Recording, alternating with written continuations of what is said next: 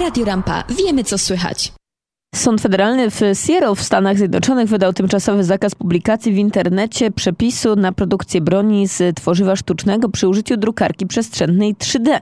Pozew w tej sprawie złożyło osiem amerykańskich stanów oraz stolica USA, czyli Dystrykt Kolumbii. W 2013 roku firma Defense Distributed z Teksasu umieściła w internecie przepis na produkcję pistoletu z polimerów przy użyciu drukarki 3D. Amerykańskie władze nakazały wówczas usunięcie instrukcji, powołując się na przepisy o kontroli eksportu broni. Jednak kilka tygodni temu amerykański rząd zmienił zdanie i wycofał sprzeciw. Zgodnie z porozumieniem z Defense Distributed przepis miał dziś ponownie trafić na stronę tej firmy. Wywołało to oburzenie zwolenników większej kontroli rynku broni. Przekonywali oni, że produkowane na domowych drukarkach 3D pistolety z tworzywa sztucznego mogą z łatwością trafić w ręce przestępców i terrorystów. Zwolennicy szerokiego dostępu do broni argumentowali jednak, że zakaz publikowania instrukcji nie ma żadnego sensu, ponieważ broń z tworzywa sztucznego jest zawodna, niecelna i dużo droższa. Spór wstrzymał Sąd Federalny z Seattle, który wydał zakaz publikowania instrukcji do czasu rozpatrzenia pozwu w tej sprawie.